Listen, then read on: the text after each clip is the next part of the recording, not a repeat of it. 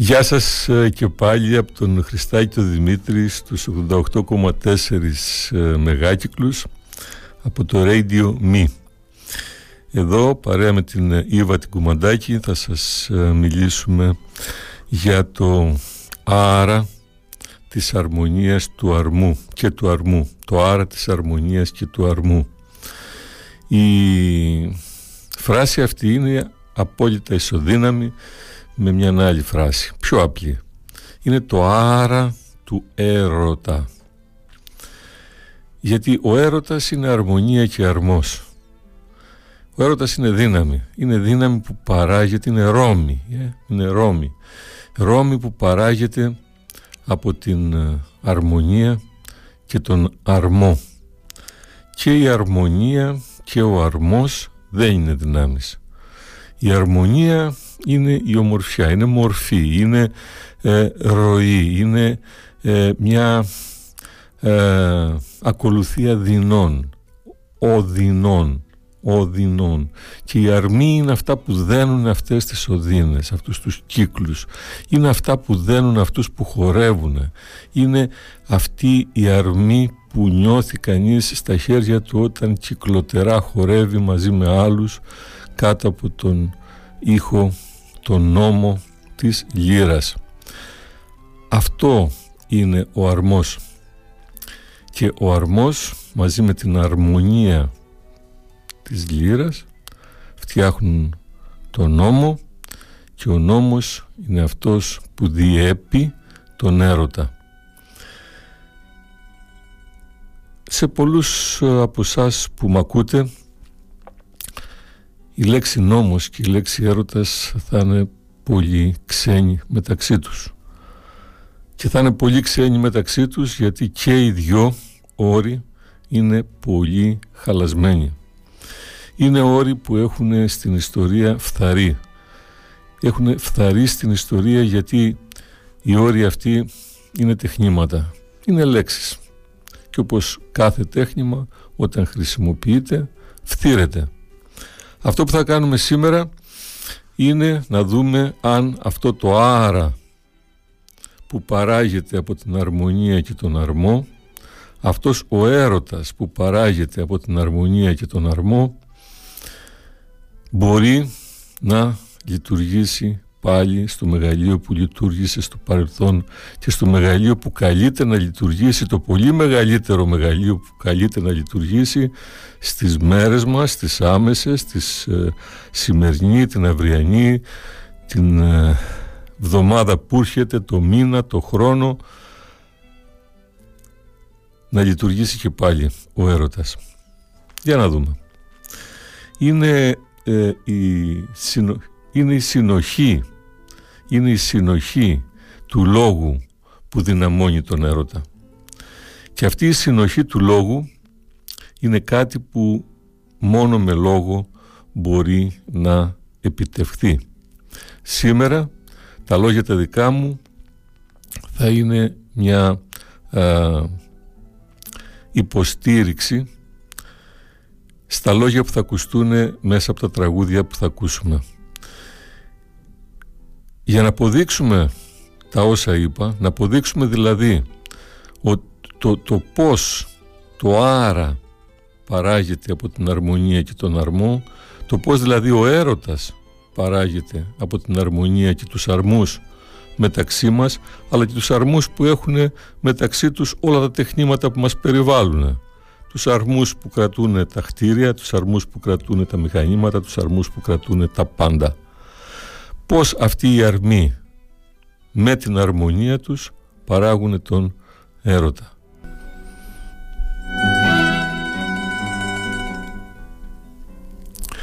Και ξεκινάμε με το πρώτο το τραγούδι που τραγούδι μνημείο στην ιστορία του ανθρώπινου είδους γραμμένο στην ελληνική τη γλώσσα από έναν ενετό, τον Βιτσέντζο τον Κορονάρο ε, στο κύκλου τα γυρίσματα είναι εισαγωγή στον ερωτόκριτο. Του κύκλου τα γυρίσματα πανεύω κατεβαίνουν και του τρόπου πορε φωτιές ψηλά κι ώρες τα βάθη πιένουν με του καιρού τα λάματα παναπαϊμό δεν έχουν μα στο καλό και στο κακό περίπατουν και τρέχουν και τον αρμάτο οι ταραχές, οχτριτές και τα βάρη. Του ερωτά οι πορεσές και τσιπηλιά σιχάρι αυτά μανά κινήσασι τη σημερών ημέρα να αναφιβάλλω και να πω τα κάμαν και τα πέρα μια κόρη και ένας αγουρός που μπερδευτήκαν ομάδι. Σε μια φιλιά ομαλαγή με δίχως σας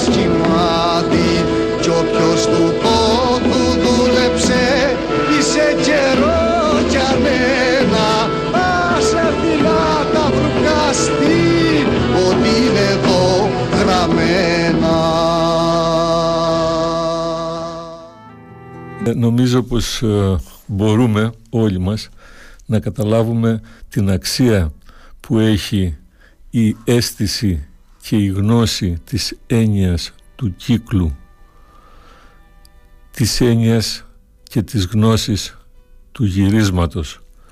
Οι λέξεις με τις οποίες μπαίνει ο Βιτσέντζος ο Κορνάρος συνεχίζοντας την παράδοση του Ομήρου γιατί οι 10.012 στίχοι του Βιτσέντζου του Κορνάρου στέκουν δίπλα και σε συνέχεια με τα έπι, τα ομυρικά. Τα έπι που χαράξανε την ιστορία της ανθρωπότητας χωρίς καμιά έκπτωση. Ο Βιτσέντζος ο Κορνάρος μπαίνοντας στο ποίημά του, μπαίνοντας στο μνημείο αυτό της ανθρωπότητας, στο Πανανθρώπινο Μνημείο, στον Ερωτόκριτο και την Αρετούσα κλείνει έναν ε, κύκλο σκέψεων ο οποίος έχει μια εσωτερική αρμονία και γίνεται αρμός ιστορικός για την εξέλιξη του ανθρώπινου είδους. Βαριές κουβέντες θα μου πείτε και τι είναι αυτό το ποίημα και αυτή είναι αυτό το τραγούδι και πώς αυτό το τραγούδι μπορεί να στέκει εκεί που λες, που λέω εγώ.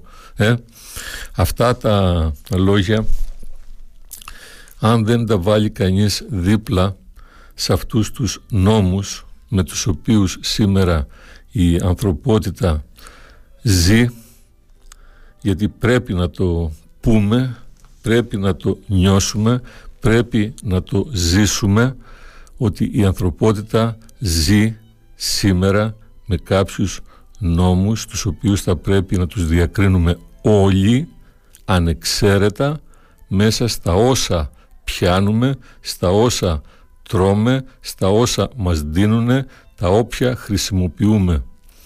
Η απλή φθορά με τη χρήση των όσων βιώνουμε φθύρει και εμάς που τα χρησιμοποιούμε.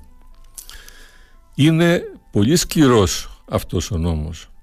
Όμως αυτή η παρατήρηση την οποία με τόση έμφαση απήγγυλα προηγούμενα είναι μια παρατήρηση η οποία κρατάει από την εποχή του Ομήρου γραμμένη αλλά σίγουρα κρατάει και πολύ πολύ πολύ πολύ παλιότερα.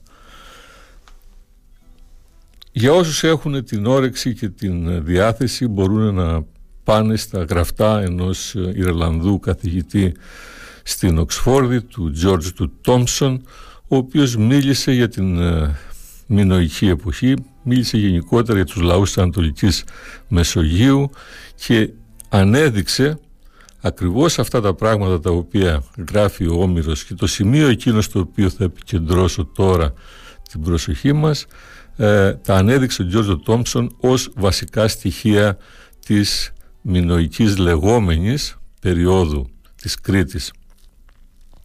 Αυτό που κάνει εντύπωση σε όσους έχουν ασχοληθεί με την Κρήτη της ε, ε, νεολιθικής και εποχής και της εποχής του Μπρούτζου ε, αυτό που κάνει εντύπωση είναι ότι οι πόλεις αυτές που βρήκανε τα ερήπια τους οι αρχαιολόγοι μας οι πόλεις αυτές ήταν ανοχήρωτες ανοχήρωτες ας το κρατήσουμε αυτό πώς αυτές οι ανοχήρωτες πόλεις είχαν την ισχύ που είχε τότε η Κρήτη, μια ισχύ που έφτανε στα πέρατα του κόσμου; Φτάνουν μερικοί να λένε ότι οι Κρητικοί ήταν οι πρώτοι Ευρωπαίοι που φτάσανε στην Αμερική με τα πλοία τους. Αυτό, το να αρματώσει ένα καράβι και να περάσει τον Ατλαντικό τον καιρό εκείνο, ε, ήθελε λίγο, ε, λίγο έρωτα. Ε, σίγουρα έχουν βρει ονόματα και στα Βρετανικά νησιά και στο, μέχρι τη, τη Γεωργία, σε πάρα πολλά μέρη του κόσμου μακρινά, έχουν βρει απομεινάρια του πολιτισμού εκείνου. Πώς αυτός ο πολιτισμός είχε αυτή την ε, ομορφιά; Και μέσω αυτής της ομορφιάς είχε αυτή την ισχύ. Πόσο ερωτικός ήταν αυτός ο πολιτισμός. Μια πρώτη απάντηση έτσι γρήγορη και χωρίς πολλές περιστροφές τη δίνουν αυτά τα μικρά, τα μικρούλια, τα ειδόλια, τα κουκλάκια με εκείνη την υπέροχη ιέρια, η ιέρια τώρα δεν ξέρω τι ήταν ακριβώς, ήταν μια γυναίκα, μια γυναίκα καλοντημένη με ανοιχτό το στήθος της δείχνοντας περήφανα το στήθος της με μάτια τα οποία λάμπανε από χαρά και από έπαρση και δίπλα της δύο ε, θηρία άντρες με ένα απλό ε, πατελονάκι ο καθένας και τίποτε άλλο. Αυτή η, γυναίκα δείχνει αυτό που θα πω αμέσως μετά. Αυτό που έρχεται μέσα από την ηλιάδα του Ομήρου. Ας κάνουμε την ε, σύνδεση αυτής της μορφής, της γυναίκας με το στήθος έξω, με την ασπίδα του Αχιλέα. Θέλει λίγη τόλμη να το κάνουμε, αλλά θα βγούμε κερδισμένοι αν το κάνουμε. Γιατί θα βγούμε κερδισμένοι; Γιατί ο μεγάλος ο Όμηρος περιγράφει την ε, μάνα του Αχιλέα όταν ο Αχιλέας χάνει το φίλο του τον Πάτροκλο από τον Έκτορα που τον σκοτώνει σε μια μονομαχία και μαζί με το φίλο του χάνει και τα όπλα του όλα. Και μένει ο Αχιλέας άοπλος στην τρία μπροστά να θέλει να πολεμήσει. Η μάνα του πάει στον ύφεστο, τον μέγιστο των μαστόρων, το θεό της ε, μαστοριάς την εποχή εκείνη, να του φτιάξει όπλα. Και ο ύφεστος φτιάχνει μια ασπίδα την οποία ο Όμηρος περιγράφει σε 150 τόσους στίχους και την περιγράφει με τέτοια ακρίβεια δίνοντας ακριβέστατες προδιαγραφές για να την ξαναφτιάξει όποιος θέλει. Και μάλιστα οι προδιαγραφές αυτές κατασκευής της ασπίδας του Αχιλέα δεν περιορίζονται μόνο στα δέρματα τα οποία δένει με καρφιά και περιγράφει με ακρίβεια την κατασκευή της αλλά περιγράφει και κάτι ακόμα πιο σημαντικό. Περιγράφει το διάκοσμο της, της ασπίδας. Και αυτός ο διάκοσμος πάνω σε αυτήν την πολύ καλά ορισμένη ασπίδα αυτός ο διάκοσμος μας λέει τα εξής σε ομόκεντρους κύκλους περιγράφει γάμους, γλέντια, δίκες, εργασίες αγροτικές, χτινοτροφικές, μαστορικές, ταξίδια, πλοία στη θάλασσα και ό,τι άλλο μπορείτε να φανταστείτε. Θα μου πείτε, είναι δυνατόν σε μια ασπίδα που πόσο να έχει διάμετρο, να έχει ένα μέτρο διάμετρο, τον καιρό εκείνο θα ήταν τεράστια, να γράψει όλα αυτά τα πράγματα. Ε, αυτή η ασπίδα δεν ήταν ασπίδα για να την πάρει κανείς στο χέρι του. Ήταν ασπίδα στο νου και στην ψυχή και στην κοινωνία των ανθρώπων.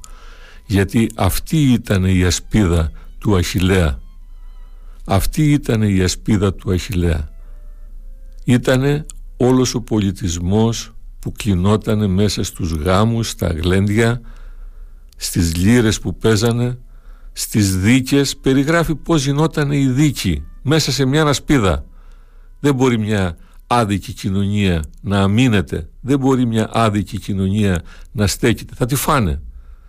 Όταν επικρατεί η αδικία δεν υπάρχει άμυνα. Η κοινωνία καταλύεται. Η κοινωνία καταλύεται. Ο Όμηρος, για να ξαναγυρίσουμε πάλι πίσω στα άρα και στους αρμούς και στις αρμονίες, ο Όμηρος περιγράφει την, τον έρωτα μέσα στην ασπίδα γιατί ο έρωτας είναι που φτιάχνει και φτιάχνεται από τους αρμούς και τις αρμονίες. Η ασπίδα του Αχιλέα με τους ομόκεντρους κύκλους των κοινωνικών λειτουργιών μας δείχνει τη γεωμετρία του έρωτα. Αυτούς τους κύκλους, σε αυτούς τους κύκλους μας εισάγει και ο Βιτσέντζο Κορνάρο, ο πιτσιρικάς του διοικητή της Σιτίας, ο οποίος γύρναγε εκεί με τους πιτσιρικάδες της Σιτίας, άκουγε την κριτική γλώσσα, τα κριτικά τραγούδια που τραγουδάγανε οι πιτσιρικάδες στις πιτσιρίκες που κάνανε ερωτικές εξομολογήσεις και από εκεί μέσα ξεπίδησε ο, ε, ο ερωτόκριτος. Ο Βιτσέντος ο Κορονάρος δεν θα μπορούσε να γράψει ποίηση διαβάζοντας απλά τους φιλόσοφους, τους αρχαίους τους οποίους αναφέρεται. Δεν ξέρω και δεν είμαι καθόλου σίγουρος για το αν ο Βιτσέντος ο Κορονάρος είχε διαβάσει σε βάθος τον επίκουρο του οποίου η σκέψη είναι διάχυτη μέσα στον ερωτόκριτο. Καθόλου σίγουρος δεν είμαι. Είμαι όμως απόλυτα σίγουρος ότι κρασιά με την παρέα του και καντάδες με την παρέα του ε σίγουρα είχε κάνει. Αλλιώς ερωτόκριτος ε δεν γράφεται. Δεν γράφονται έτσι αυτά τα έπι. Αυτά τα έπι έχουν μια ιστορική κοινωνική συνέχεια. Έχουμε μιλήσει αρκετές φορές σε αυτήν εδώ την εκπομπή για τη λύρα τη δίκαιη και τη λύρα του έρωτα.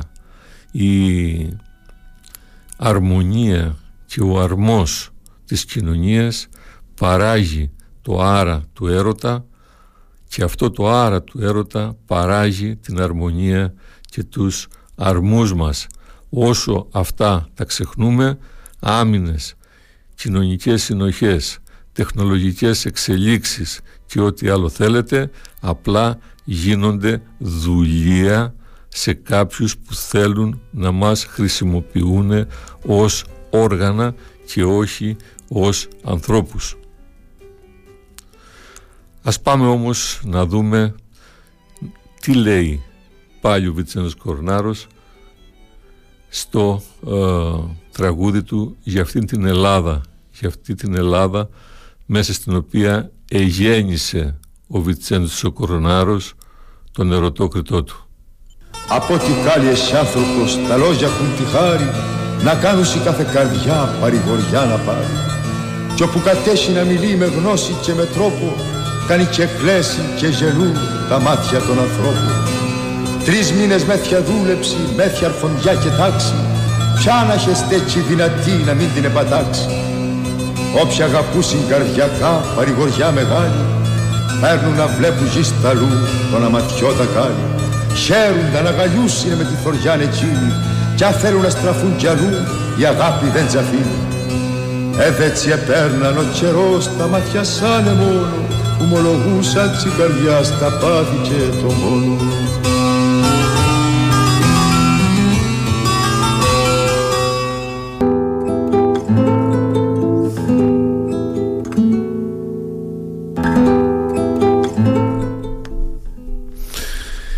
μπαίνει ευ, εύλογα θαρώ το ερώτημα πώς είναι δυνατόν με διαφορά 20 περίπου αιώνων 20 αιώνες ήταν αυτοί μεταξύ Ομήρου και Βιτσέντζου Κορνάρου να έχουμε τα ίδια τα μηνύματα από δύο μεγάλους ποιητές που πιθανόν και να μην είχαν ποτέ ο ένας διαβάσει, σίγουρα ο Όμηρος δεν είχε διαβάσει τον, δεν είχε διαβάσει ούτε είχε ακούσει τον Κορνάρο, αλλά ούτε και ο Κορνάρος πιστεύω πως είχε ακούσει ποτέ τον Όμηρο όταν έγραφε τα ποίηματά του.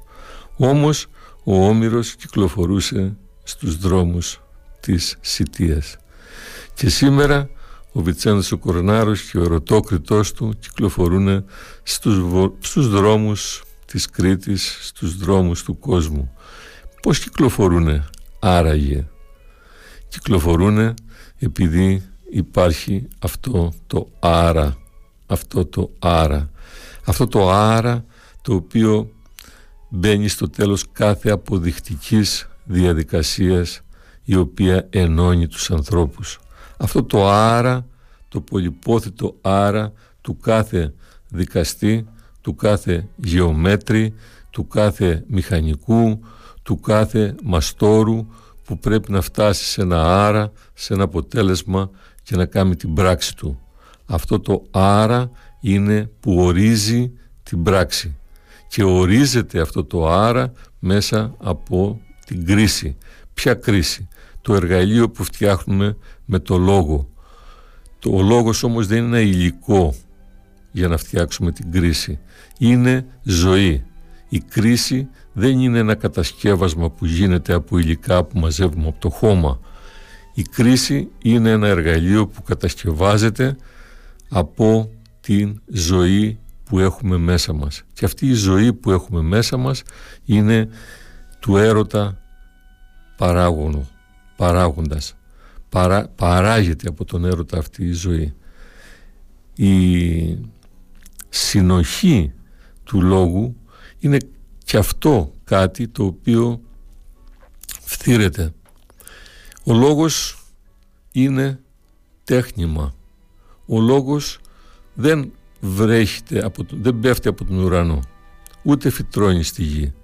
Ο λόγος είναι ένα τέχνημα ανθρώπινο. Είναι ένα τέχνημα το οποίο κατασκευάστηκε από τότε που οι άνθρωποι είπαν την πρώτη τους λέξη, από τότε που η πρώτη λέξη έγινε πράξη και οπότε, από τότε που η πράξη έγινε λέξη. Έτσι γεννήθηκε ο λόγος.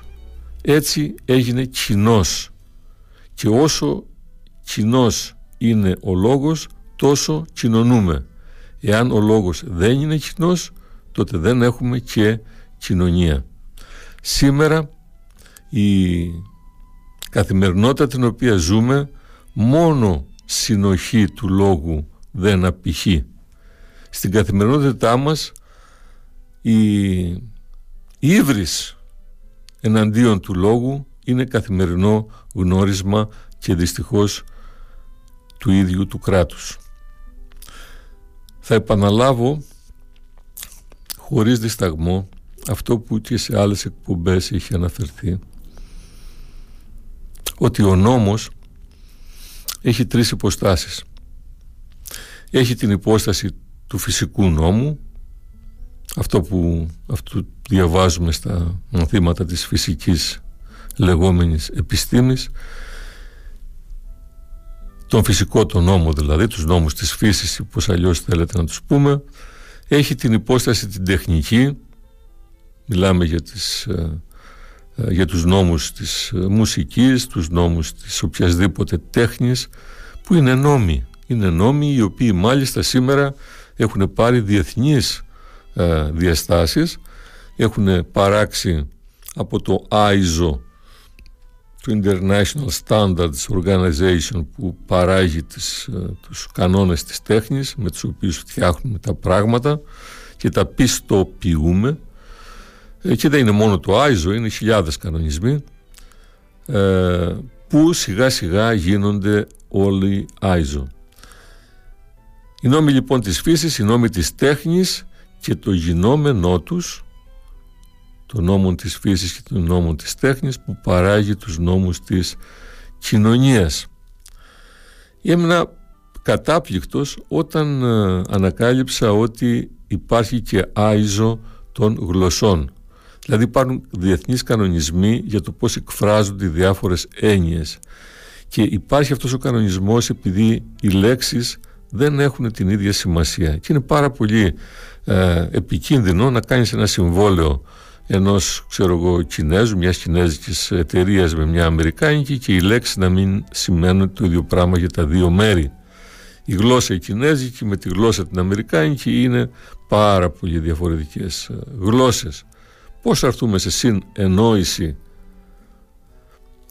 Στο χωριό μου ε, υπάρχει ένα, τουλάχιστον ένα ζευγάρι μιας Κινέζας και ενός ε, χωριανού μου.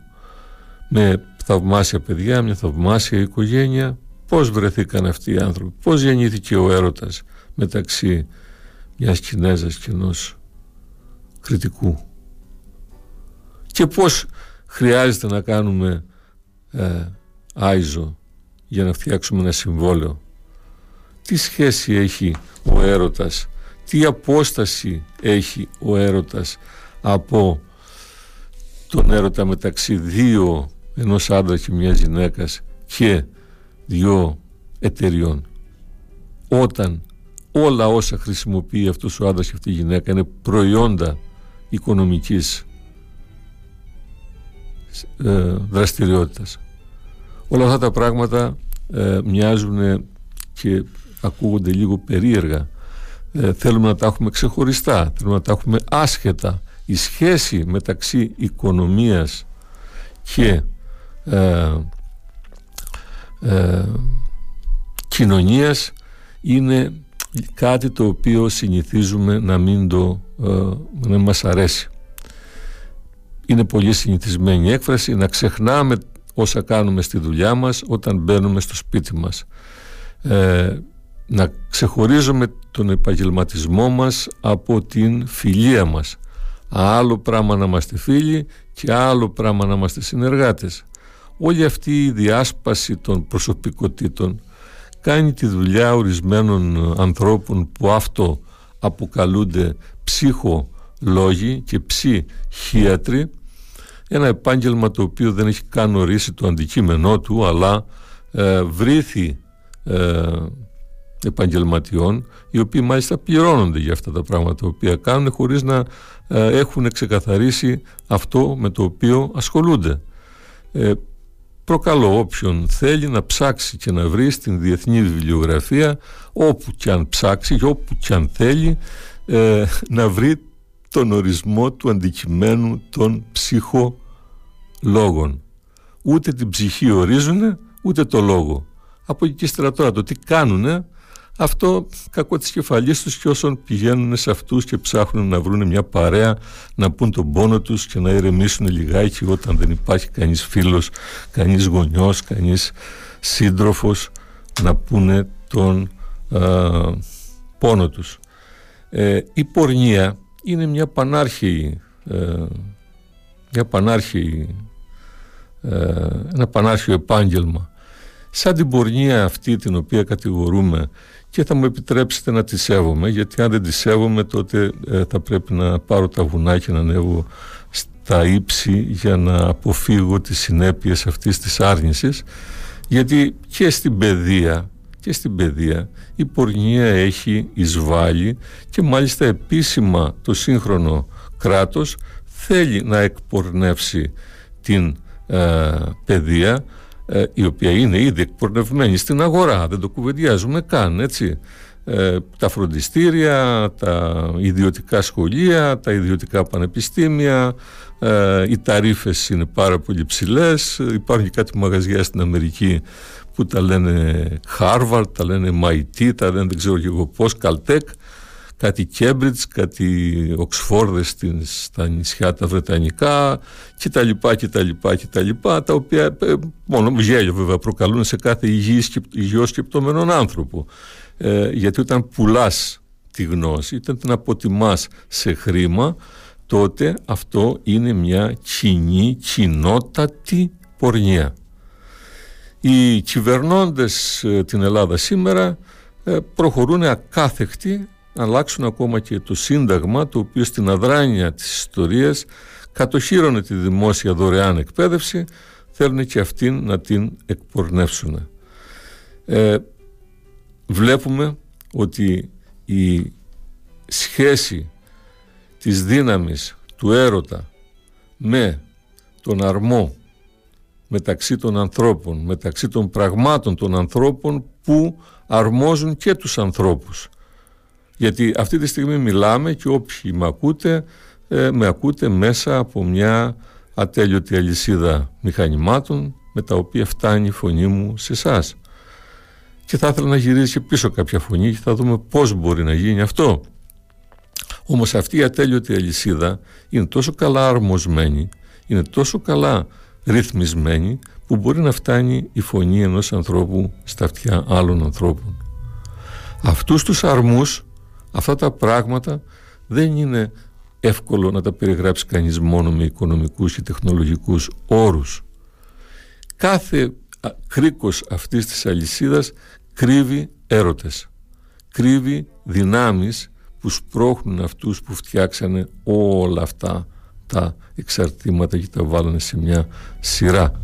Όσο περιορίζουμε μόνο σε οικονομικά μεγέθη και μάλιστα χρήματο οικονομικά μεγέθη όλη αυτή τη διαδικασία τόσο την εκπορνεύουμε και η πορνεία είναι κάτι το οποίο έχει μπει μέσα στην ζωή μας μέχρι το τελευταίο μας κύτταρο.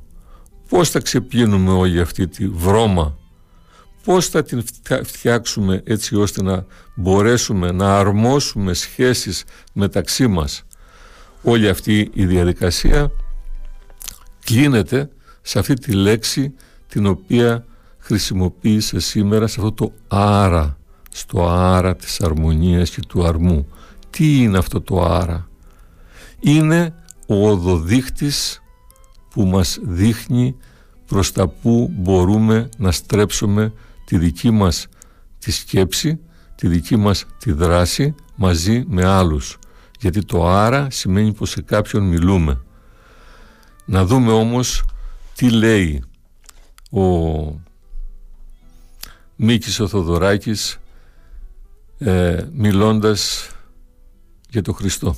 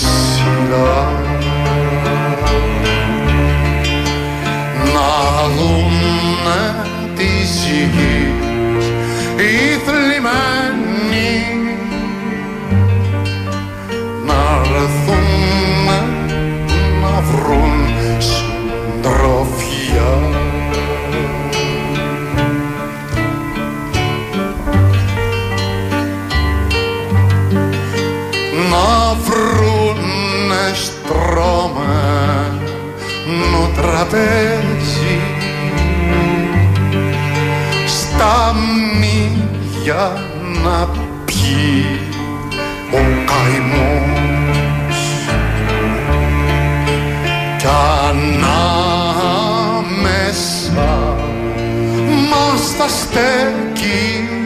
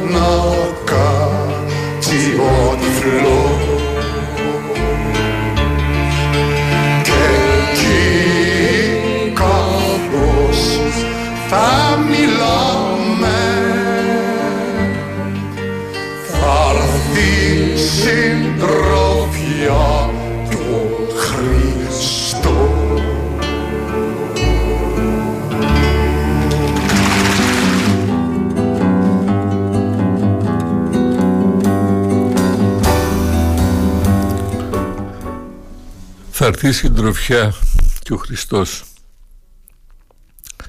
και το λέει ποιος ο Θοδωράκης ο Μίκης. Σε ένα από τα πιο όμορφα τραγούδια και το τραγουδάει ο Θανάσης ο, ο Θανάσης. Είναι επιτακτικό να επιμείνω σε αυτή την παραγωγή του νόμου της κοινωνίας από το νόμο της τέχνης επί το νόμο της φύσης. Είναι δυο διακριτοί νόμοι, οι νόμοι της φύσης και οι νόμοι της τέχνης. Οι νόμοι της φύσης θα μπορούσε να πει κανείς ότι είναι νόμοι που ε, παράγονται ανεξάρτητα από την επέμβαση του ανθρώπου σε, στη φύση. Είναι δηλαδή νόμοι τους οποίους ο άνθρωπος κατασκευάζει ε, στην πραγματικότητα για την νομή της φύσης αλλά χωρίς να παίρνει υπόψη του τα δικά του τα μέτρα. Με αυτούς τους νόμους μπορεί κανείς να εξηγήσει το πώς γεννιούνται τα άστρα, οι πλανήτες, ε, η πανίδα, η χλωρίδα πάνω στη γη και οτιδήποτε άλλο, καιρός κτλ. Με αυτούς τους νόμους μπορεί κανείς να κάνει πρόβλεψη του καιρού, μπορεί να εξηγήσει ε, τη συμπεριφορά του γαλαξία μας ε, και του σύμπαντος όλου με κάποιους, κάποιες υποθέσεις κτλ.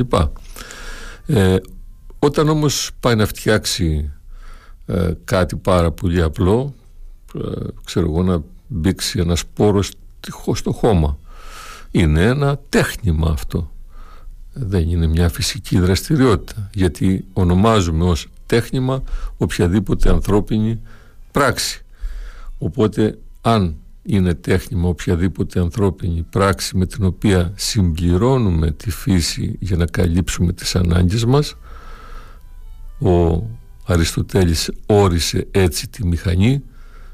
Είπε δηλαδή ο Αριστοτέλης ότι η μηχανή είναι οτιδήποτε κάνει ο άνθρωπος για να καλύψει την απορία της φύσης.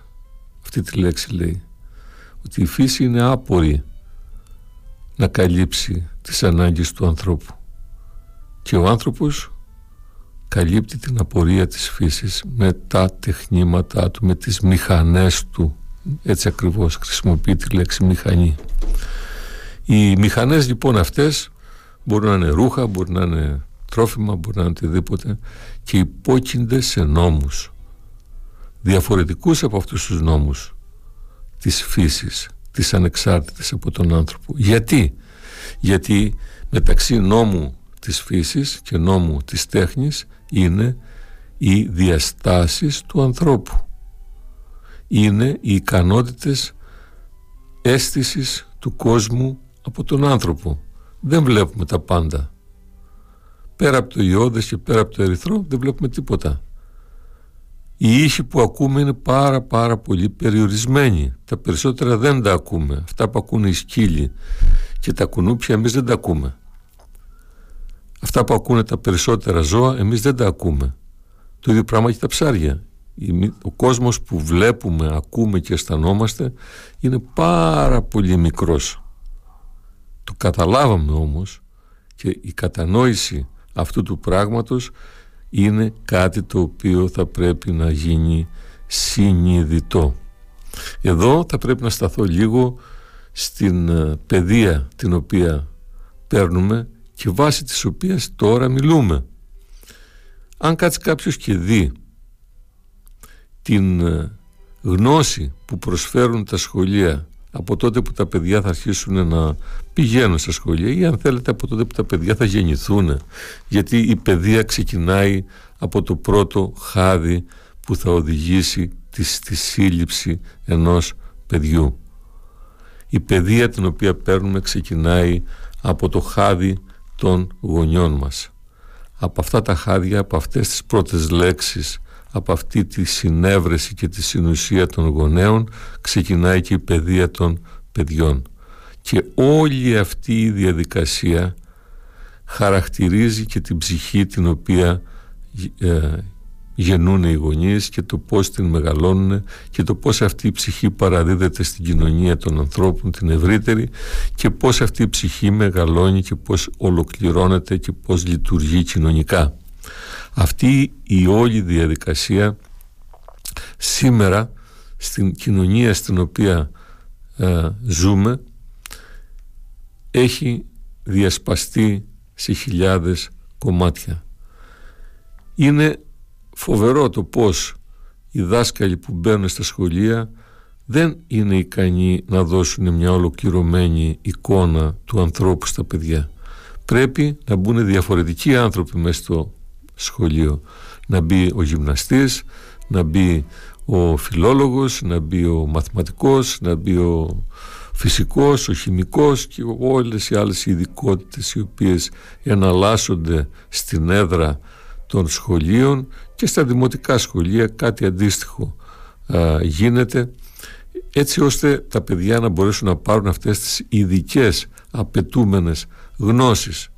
Αυτή όμως η εξειδίκευση δημιουργεί μια αποξένωση των ενιών οι οποίες έρχονται να μπουν μέσα στην ψυχή των παιδιών. Είναι φοβερό να δει κανείς το πώς οι έννοιες της χημίας αποξενώνονται τελείως από τις έννοιες της φυσικής και τα παιδιά αποστηθίζουν διάφορα πράγματα τα οποία μετά που θα τελειώσει το μάθημα τα ξεχνούν όλα. Είναι πολύ σημαντικό και θα αναφερθώ μόνο επιγραμματικά γιατί ο χρόνος μας έχει φτάσει σχεδόν στο τέλος του ε, θα αναφερθώ μόνο σε ένα αντικείμενο προκαλώντας όσους με ακούνε να το ψάξουν μόνοι τους. Ξέρουμε όλοι μας ε, όλη αυτή την ε, τρομερή επίδραση που έχει στη διεθνή πολιτική σκηνή η λειτουργία του διοξιδίου του άνθρακα ως, ε, φαινο, ως παράγοντα που συμβάλλει σε κάποιο φαινόμενο λέει θερμοκηπίου το οποίο αλλάζει και το κλίμα της γης. Δεν θέλω να εκφραστώ γιατί η, ε, η οργή που αναβλύζει από μέσα μου είναι πάρα πολύ μεγάλη και δεν θα είμαι ιδιαίτερα ευγενής. Αυτό που προκαλώ όμως όποιον με ακούει είναι να ψάξει να βρει ποιο είναι το ποσοστό του διοξιδίου του άνθρακα μέσα στην ατμόσφαιρα και αν αυτό το ποσοστό του διοξιδίου του άνθρακα δικαιολογεί την ε, φοβία την οποία υπάρχει και όχι μόνο τη φοβία σε επίπεδο διάδοσης ειδήσεων και αντιλήψεων αλλά και τους αρχηγούς κρατών που μαζεύονται στο Κιώτο, στο Ρίο, στη, στο Παρίσι και σε διάφορα άλλα μέρη και υπογράφουν συμφωνίες για τη διαχείριση των ενεργειακών πόρων ε, που δημιουργεί κάποια υπουργεία και στην Ελλάδα έχουμε ένα υπουργείο το οποίο λέγεται Υπουργείο λέει, Ενέργειας και, και Κλιματικής Αλλαγής. Ε, σε όσους ε, θυμούνται από τα σχολεία τους την, την, το, το ποσοστό του διοξιδίου του άνθρακα στην ατμόσφαιρα και έχουν μια ελάχιστη αίσθηση το τι μπορεί να σημαίνει αυτό το ποσοστό του διοξιδίου του άνθρακα για την μετάδοση της θερμότητας από τον ήλιο στη γη. Έσκανε στα γέλια. Αλλά η ταμπέλα εκεί πάνω στο Υπουργείο στο ΙΠΕΚΑ λεγόμενο στο Υπουργείο Ενέργειας και Κλιματικής Αλλαγής συνεχίζει να θυμίζει όλη αυτή την ιστορία προκαλώ λοιπόν όποιους από, όποιους από εσάς με ακούτε να ανοίξουν το Google, το Moogle, το οτιδήποτε χαρτί έχουν σπίτι τους οπουδήποτε να ρωτήσουν κανένα χημικό που θυμάται την περιεκτικότητα της ατμόσφαιρας σε διοξίδιο του άνθρακα και να απαντήσουν με απλές σκέψεις ή αν θέλουν να το ψάξουν και στην μετάδοση θερμότητας να το επαληθεύσουν με υπολογισμούς αν κάποιοι είναι και μηχανολόγοι και δεν το πιστεύουν δηλαδή αυτό το πράγμα που βλέπουν να δούνε τι γίνεται το πράγμα είναι πολύ χοντρό, είναι πάρα πολύ βαρύ, είναι πάρα πολύ ε, σημαντικό να έχουμε μια κοινή αντίληψη για την ε, επίδραση του διοξιδίου του άνθρακα στην ε, θερμοκρασία της ατμόσφαιρας. Κάποιοι πολύ τολμηροί και κάποιοι που έχουν τη δύναμη, έχουν βγει τελευταία, να αναφερθώ στην ε, έκφραση που είχε ο, ο, ο Φόσκολος, ο καθηγητής του Πολυτεχνείου του, της Κρήτης για όλη αυτή την ιστορία αλλά δεν είναι μόνο αυτός δεν επικαλούμε του Φόσκολου την δήλωση πριν από κάπου καιρό σε κάποιο κανάλι εδώ κριτικό. Νομίζω πως ήταν με τον Γιώργο του Σαχίνη ε, στις αντιθέσεις. Επικαλούμε τα βιβλία της μέσης παιδείας του γυμνασίου όπου παντού υπάρχει η ανάλυση της ατμόσφαιρας και των αερίων που έχει μέσα της η ατμόσφαιρα και η μεγάλη πρόκληση είναι να δούμε ποια είναι η συνοχή της αντίληψής μας για τον κόσμο όταν τέτοιου είδους ψεύδι δημιουργούν πολιτικές. Πού πάει ο έρωτας, πού πάει η συνοχή, πού πάνε οι αρμοί, πού πάει η αρμονία του κόσμου μετά από μια τέτοια εκπαίδευση στην εξειδίκευση, μετά από μια τέτοια υποταγή σε κάποιες αυθεντίες οι οποίες ελαίο εαυτόν επικρατούν πάνω στον κόσμο. Νομίζω ότι η, η οργή περισσεύει μόνο, μόνο όταν η αρμή και η αρμονία της γνώσης αυτά που έλεγε πριν από λίγο ο Ξυλούρης για τους Έλληνες από τους οποίους γεννήθηκε ο Ερωτόκριτος και τα λέει αυτά, ποιος τα γράφει αυτά, ένας Βιτσέντζο Κορνάρο. Ας ε, κλείσουμε τη σημερινή εκπομπή. Πολλά φιλιά σε όλους και ραντεβού το επόμενο Σάββατο. Γεια σας από μένα και την Ήβα Κουμαντάκη που καθόταν στον ήχο πάλι σήμερα. Música